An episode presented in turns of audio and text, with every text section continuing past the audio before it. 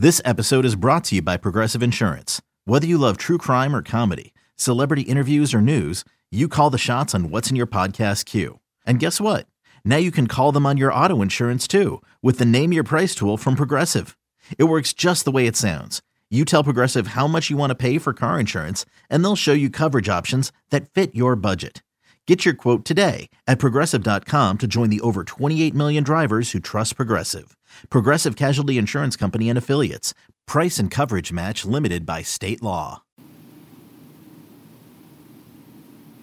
Travis Reier, senior analyst for BamaOnline.com, with a post game edition of Instant Analysis right here on the Facebook home for BamaOnline.com. This one following the Alabama Crimson Tide's 48 to 14 win over the Bears of Mercer. Mercer comes over from Macon, Georgia. Not a bad performance from the FCS team from the Southern Conference. Probably more than Alabama fans anticipated, especially in the second half. Not a pretty one for the Alabama Crimson Tide, and some of Nick Saban's post game comments sort of echoed the sentiments that we heard from Nick Saban at midweek. Nick was none too pleased with his team's focus a couple of days into the practice week, and it appears as if he had good reason for those. Matt, what's up, man? How are you guys doing? Come on in. Let's uh, hang out a little bit here. Uh, yeah, Dougie, that wasn't a happy Nick Saban there. It was interesting watching Nick come off the field talking with the SEC network. Kind of wrote some of the problems off to playing a lot of guys, you know, a little unorthodox approach from Mercer offensively. You knew that going into the game the best way to describe the Mercer offense probably uh, academy style. I don't think it incorporates necessarily true option style offense or wing T or you know some of those antiquated approaches that you don't see all that much in college football these days. But definitely a different preparation. And really, in the areas where you anticipated Alabama maybe having the most problems, they really didn't. Did a really good job against the run throughout the game. And in the first half, limited to Mercer to under 100 yards total. Uh, but you had some busts there in the second half. As much as anything, the penalties today, right? That was the thing you didn't like to see as much believe it was six penalties in the first half alone. You had three in each quarter, three in the first quarter, three in the second quarter. Second straight week that special teams uh, gave you problems from a penalty perspective. Uh, offensively, it wasn't as sort of crisp, I would say, in terms of the overall performance of that side of the ball. It was more workmanlike anytime Alabama doesn't surpass 500 total yards against anybody, it's a little bit of a news story. And to not go over 450 against an FCS opponent, yeah, that was interesting. You know, I thought Bryce Young did some good things at times. Uh, he was victimized by a couple of drops in this first half, a couple of opportunities for an ex- explosive play and a third down conversion went through the hands of a couple of guys. So, just never really got going offensively. And give the special teams we give it give it some grief for the penalties, but it was the block punt by Chris Braswell and the return by Jase McClellan for a touchdown that kind of kick-started this team on a rather sluggish afternoon of offensive football for the Crimson Tide. So special teams, you you like what you saw, the first non-offensive touchdown of the season for Alabama on Saturday against Mercer, but plenty plenty on tape to clean up. And as you heard from Nick Saban post game, you know, he almost hopes or is probably not all that upset that Alabama had this kind of performance because on the heels of the things that he's apparently been harping, ranting about for a while now, here's the tape. You know, Miami didn't really help this football team in that regard. I mean, if we're talking about a team that was already struggling with some self discipline issues, to go out and play the way it did on game day against Miami, that didn't reinforce probably a lot of the things that Nick Saban and this staff were talking about on a daily basis. Well, it's on tape after this one. And again, as Nick Saban said post game, uh, if this team doesn't get it with a very capable Florida team on the road up next, it may get it after next Saturday afternoon. That's a 2:30 Central kickoff, by the way on CBS next week. So we'll let everybody gather in here. I know there's going to be questions about Will Anderson. I know people weren't happy with the cut block. Uh, it's kind of an unfortunate part of football still, uh, especially at the college level. Um, it's also becomes a lightning rod in terms of how you go about scheduling opponents. The tough thing is you can just make the statement, look, let's not schedule any, you know, option style, academy style offensive teams because of cut blocks or any teams, any offensive style that may employ cut blocks. The problem with that is you have so much turnover at the head coach position, even at the FCS level these days. When you schedule these games, you may be scheduling them with a team that offensively runs the spread. But by the time the game actually rolls around in a few years, you've gone through a coaching change. And I'm not sure if this game with Mercer was scheduled before Drew Cronic. And this isn't a not Drew Cronic. Drew Cronic's doing what he thinks is best to win football games, and he's doing it within the within the rules of the sport. If you got a problem with the way Mercer and some teams still go about their business, your problems with the NCAA, you know, we talk about so much emphasis on safety, player safety, but seems we talk more about that in relation to above the chest than we do knees, ankles, things like that. So, you know, this is Drew Cronic's style of play. It's what he's done. If you go throughout his coaching career, this is his offense. And so, um, but with Will Anderson, you, you don't like to see it. Now, looking at it initially, you were kind of encouraged because it didn't look like he got planted, didn't like he took a blow directly, sort of to that side of the knee, and he was planted and didn't look like that was the case. Again, though, you can never tell with these type of situations. And Nick Saban post game, when asked about Will Anderson's health, he said questionable. That was the word he used to describe Will Anderson moving forward. Certainly, we will know a whole lot more in the next 24 to 48 hours. Nick Saban's next scheduled media opportunity is his Monday press luncheon, or that midday opportunity that he does on Mondays of every game week. So that's when you'll hear something more definitive from Nick Saban himself, uh, but it is part of it. And so, again, you schedule teams, and I'm sure if, if a coach has uh, input into it for a multitude of reasons, would ne- rather not see a team with an offense like Mercer's.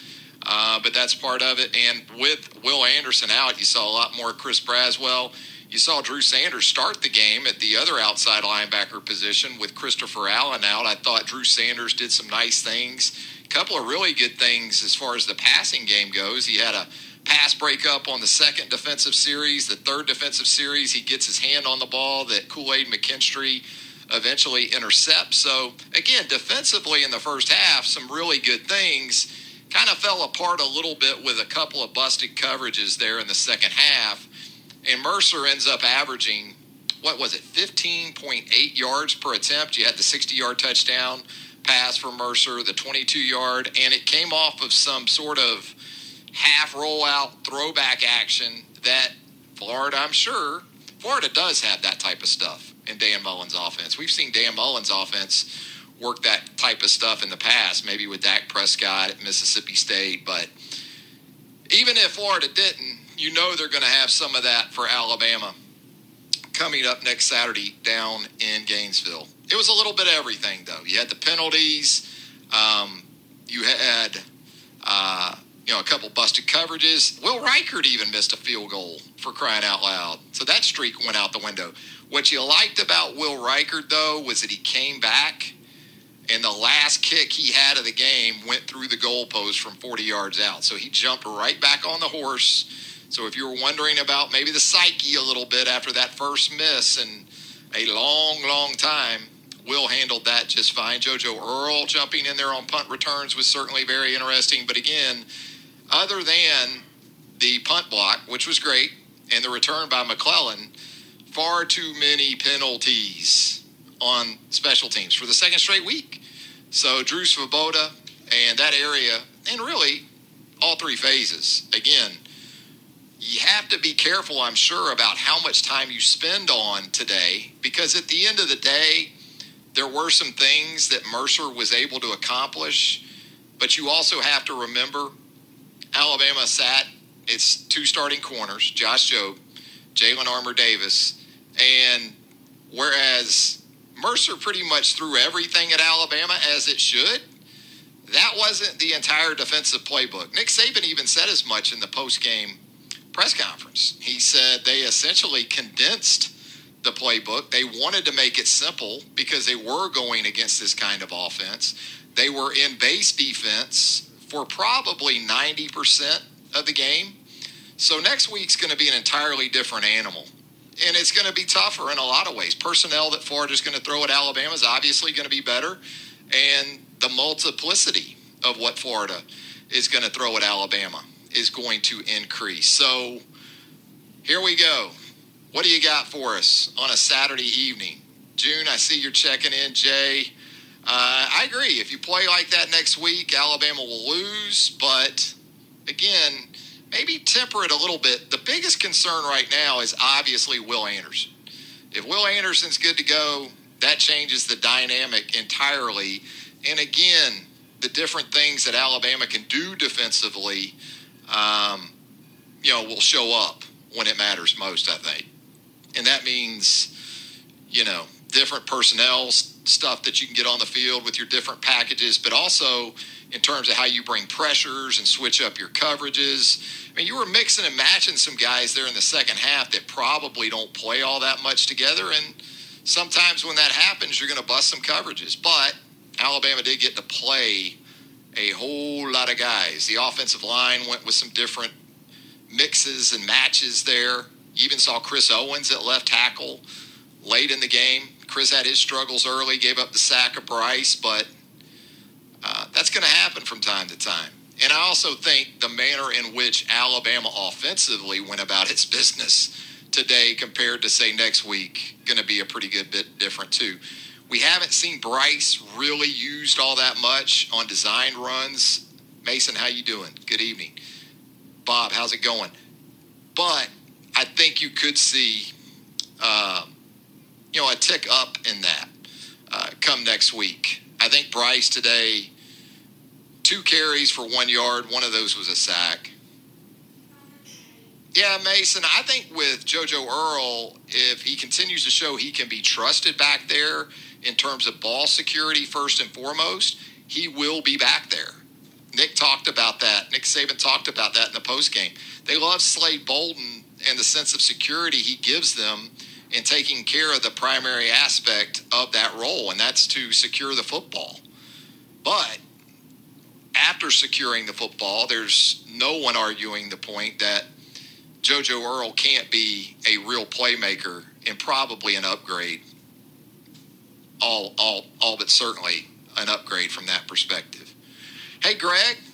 Greg with three G's tuning in. Hey, we love you too, Greg. Thanks. We appreciate those kind words. Rick, yeah, I talked about the drops earlier.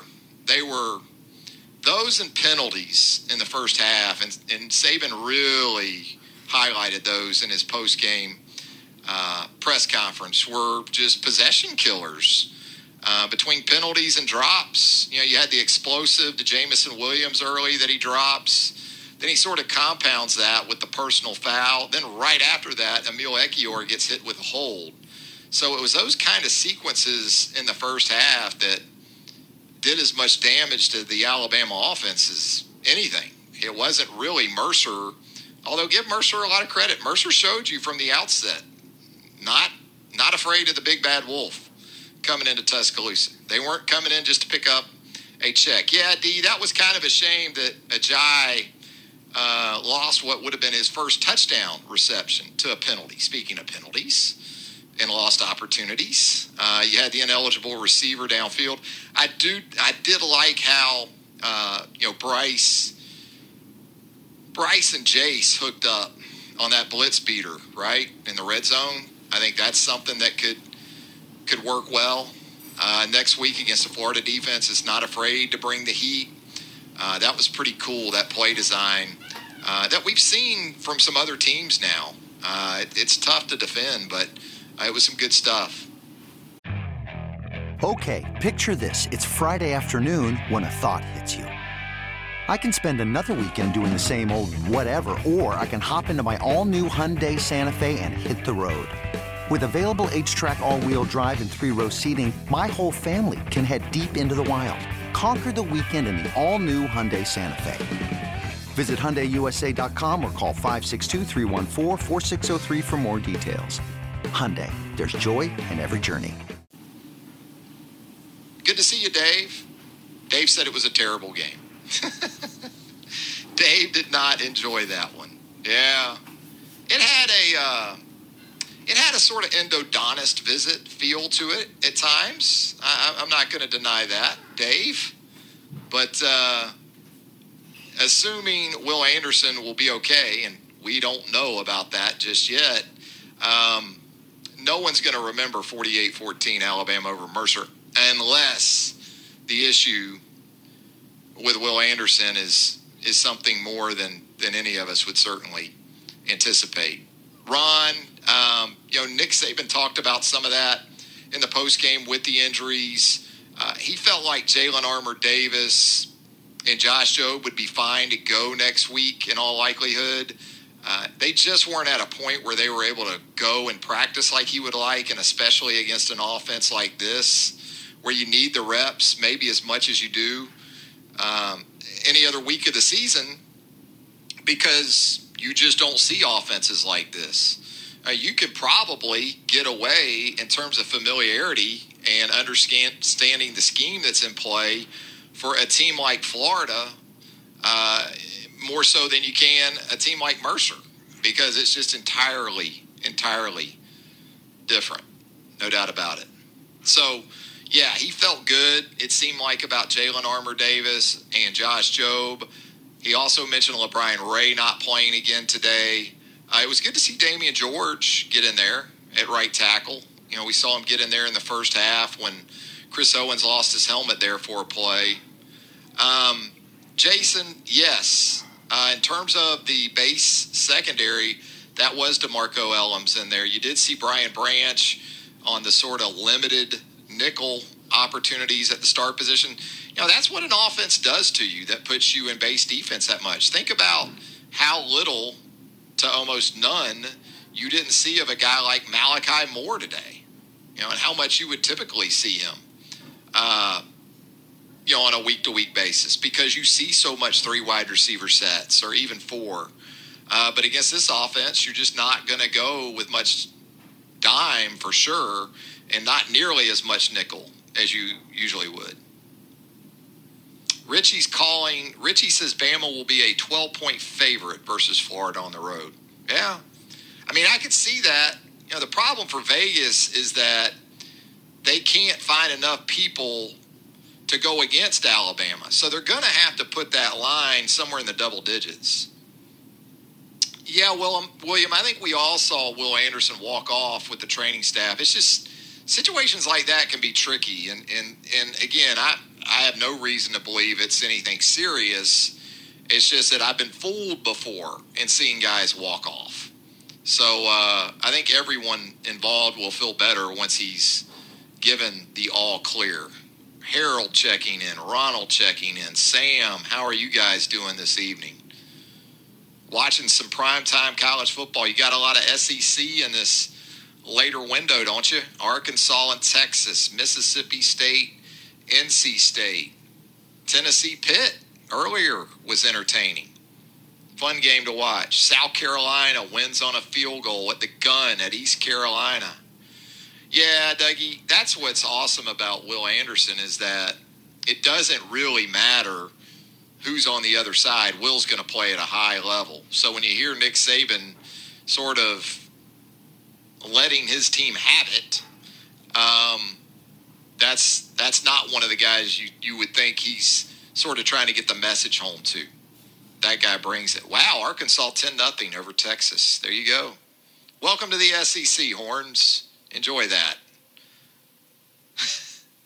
um, Rick Jones. I thought that was Rick James for a minute. Is uh, is tuning in. Yeah, Paul Tyson. I thought you know he threw the ground ball out to the right flat, and then he did hit sort of the uh, deeper ball to JoJo Earle. It wasn't a particularly pretty pass, but it was good to see Paul hit one down the field.